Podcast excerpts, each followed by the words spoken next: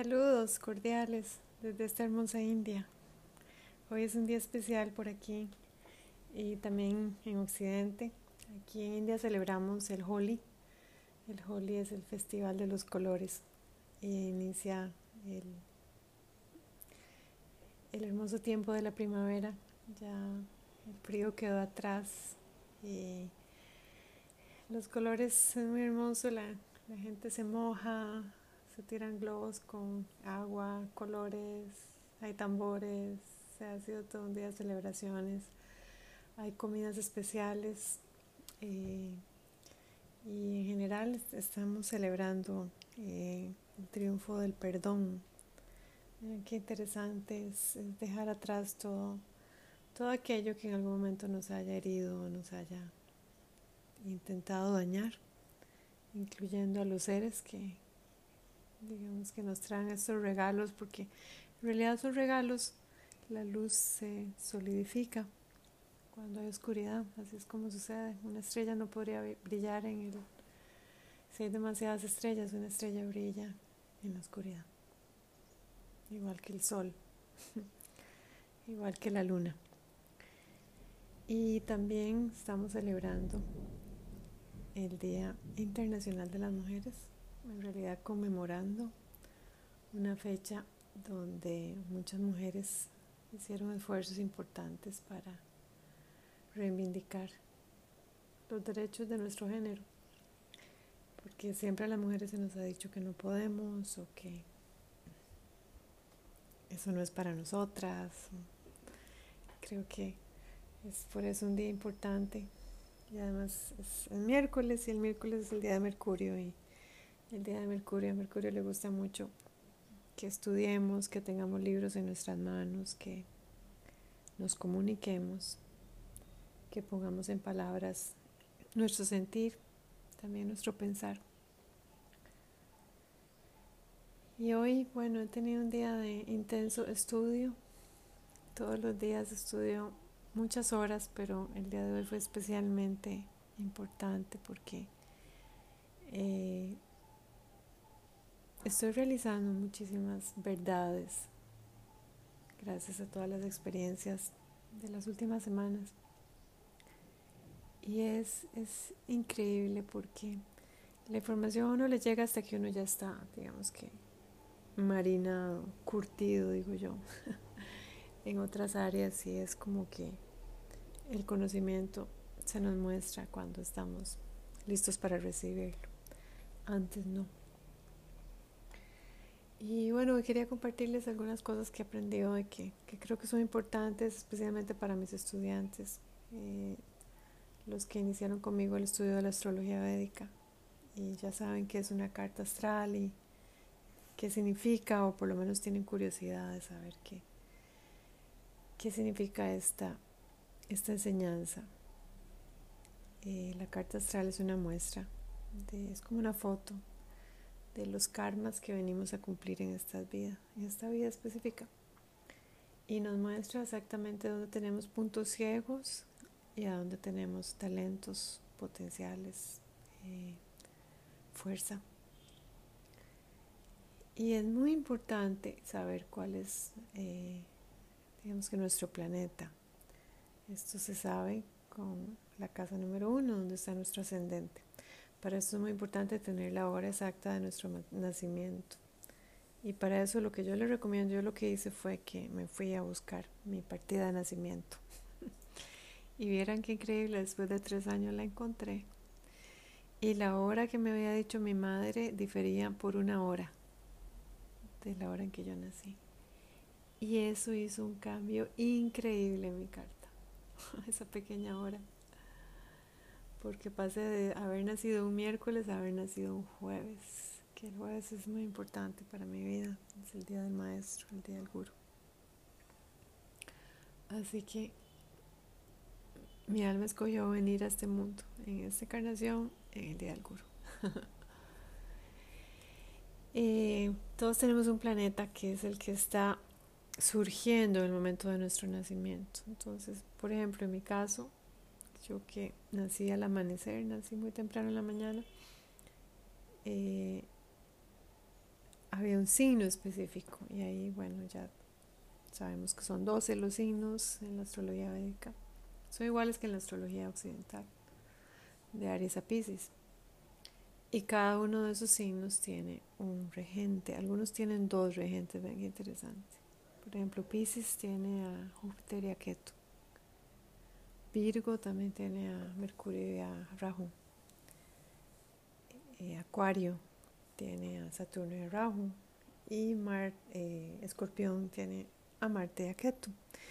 Estos son los signos que tienen un regente doble. Y es muy importante entender esto porque estos signos, todos ellos son, diría yo que tienen karmas pesados. ¿Qué significa eso? Que venimos de esta vida a hacer un trabajo espiritual denso, intenso.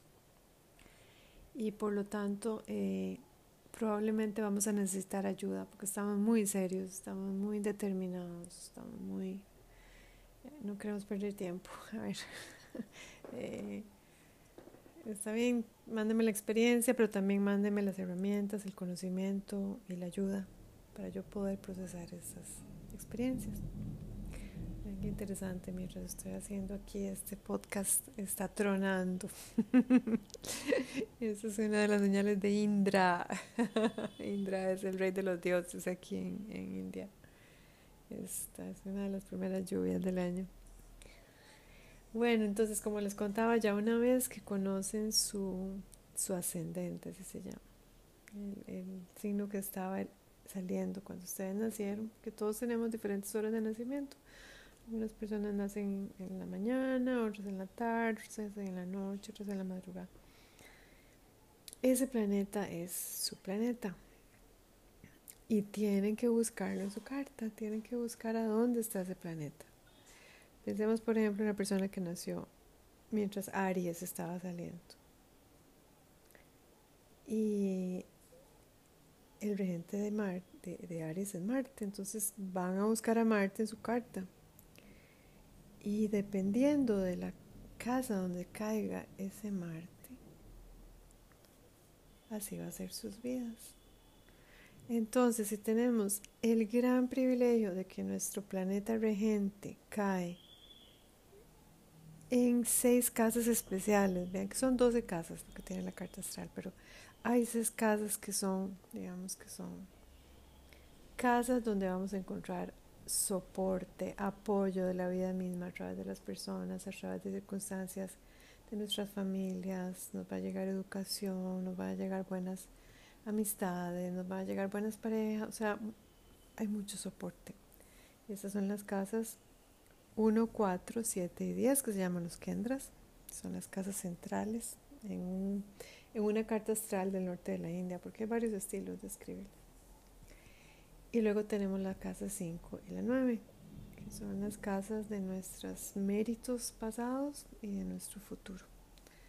De el karma futuro que estamos creando con nuestras acciones presentes. Bueno, si nuestro planeta regente cae en esas seis casas, está bien, todo lo que nos sucede en la vida lo vamos a poder superar. Vamos a poder salir adelante, vamos a estar siempre eh, en una situación, digamos que, de salir hacia adelante.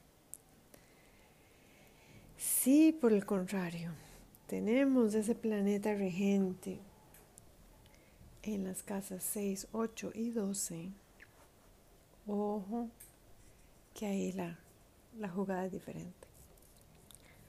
Ahí eh, estas casas simbolizan enfermedades, simbolizan oposiciones, simbolizan problemas mentales, pobreza, pérdida,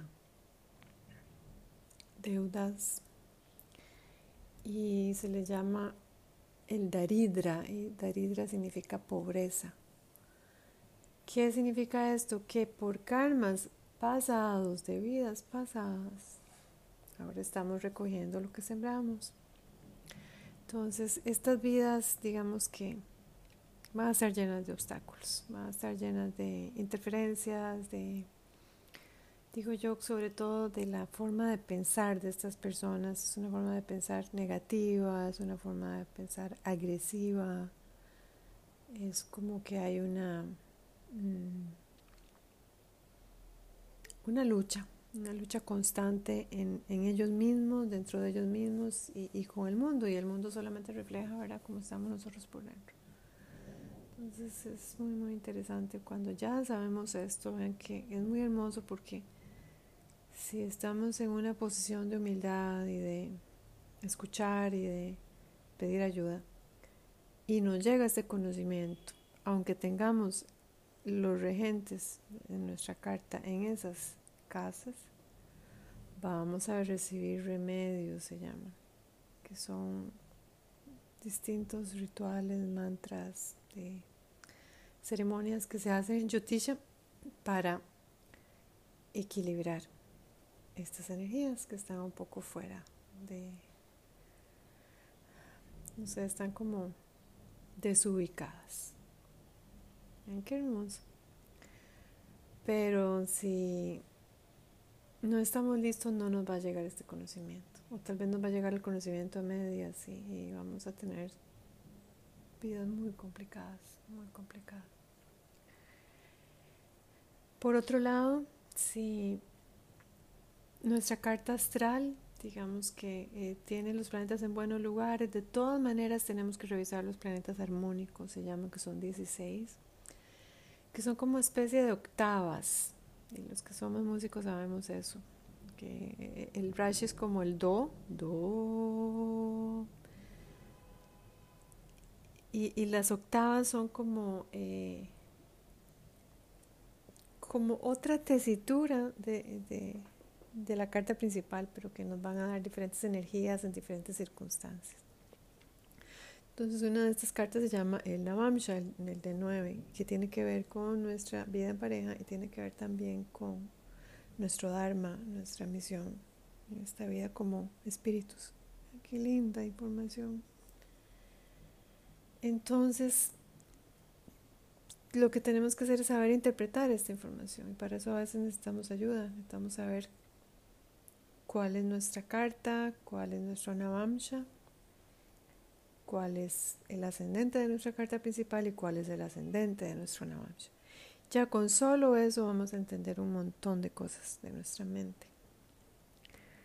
Les pongo un ejemplo. Una persona puede tener una carta eh, principal más o menos buena, pero por ejemplo tiene el Navamsha en escorpión. La primera casa en el D9 es escorpión. Wow. Esta es una carta muy pesada también. Muy pesada, porque como ya les dije, Escorpión es un signo dual, regido por Marte y por Ketu, y, y, son personas agresivas, son personas muy, muy violentas internamente. Entonces, generalmente lo que terminan haciendo es dañando a otros, porque esa, esa violencia que llevan por dentro, ¿verdad? Que, que la pueden aparentar tapar, ¿verdad? Con la carta principal. Pero si ya vamos más profundo y les vemos el D9, ya nos damos cuenta cuál es la verdadera naturaleza de esa persona. Nos ponga una cara de ángel. Así que hoy quería compartirles esta información. Me, parece que es muy importante para los que estamos en el camino del yoga tener este conocimiento a mano porque en estos tiempos de tanta polarización entre el bien y el mal, entre tanto ataque por debajo de la mesa y por la espalda, de la oscuridad, es muy importante identificar con quienes nos relacionamos. Vean que esto puede empezar desde nuestra pareja o expareja, entonces ya entendemos un montón de cosas de ese ser, por qué fue que se portó así, por qué pensaba así, ahí se ve todo y también para conocer nuestra propia carta y, y, tomar lo que necesitemos de, de esta, digo yo, esta tradición tan sabia para balancear las energías. Siempre es posible balancear, vean qué lindo. El mejor remedio de todos es pedirle ayuda a Dios. y tener fe de que si nos está llegando ese conocimiento de una fuente fidedigna, de alguien que sabe, alguien que estudia, alguien que ha probado la ciencia, que la entiende, que ha hecho sus investigaciones, nos está llegando una herramienta poderosísima para nuestras relaciones y para nuestras propias vidas. Nos va a ayudar a identificar nuestros talentos. Y hoy en el Día Internacional de la Mujer, a nosotros las mujeres, ¿verdad? Que a veces nos dicen tantas cosas y nos creemos tantas mentiras. Esta información nos revela realmente quién somos, cuáles son nuestros puntos débiles, cómo fortalecerlos y cómo continuar. Así que, bueno, espero que esto no, no haya sido muy jeroglífico. Yo sé que al principio es un montón de, de datos que es como otro idioma, pero es igual que, con la ciencia del yoga. Es como que empezamos a ver el mundo diferente y, también muchas cosas toman sentido. Todo se puede remediar contamos con la guía de nuestros maestros, la humildad y la fe. Mucho amor para todos.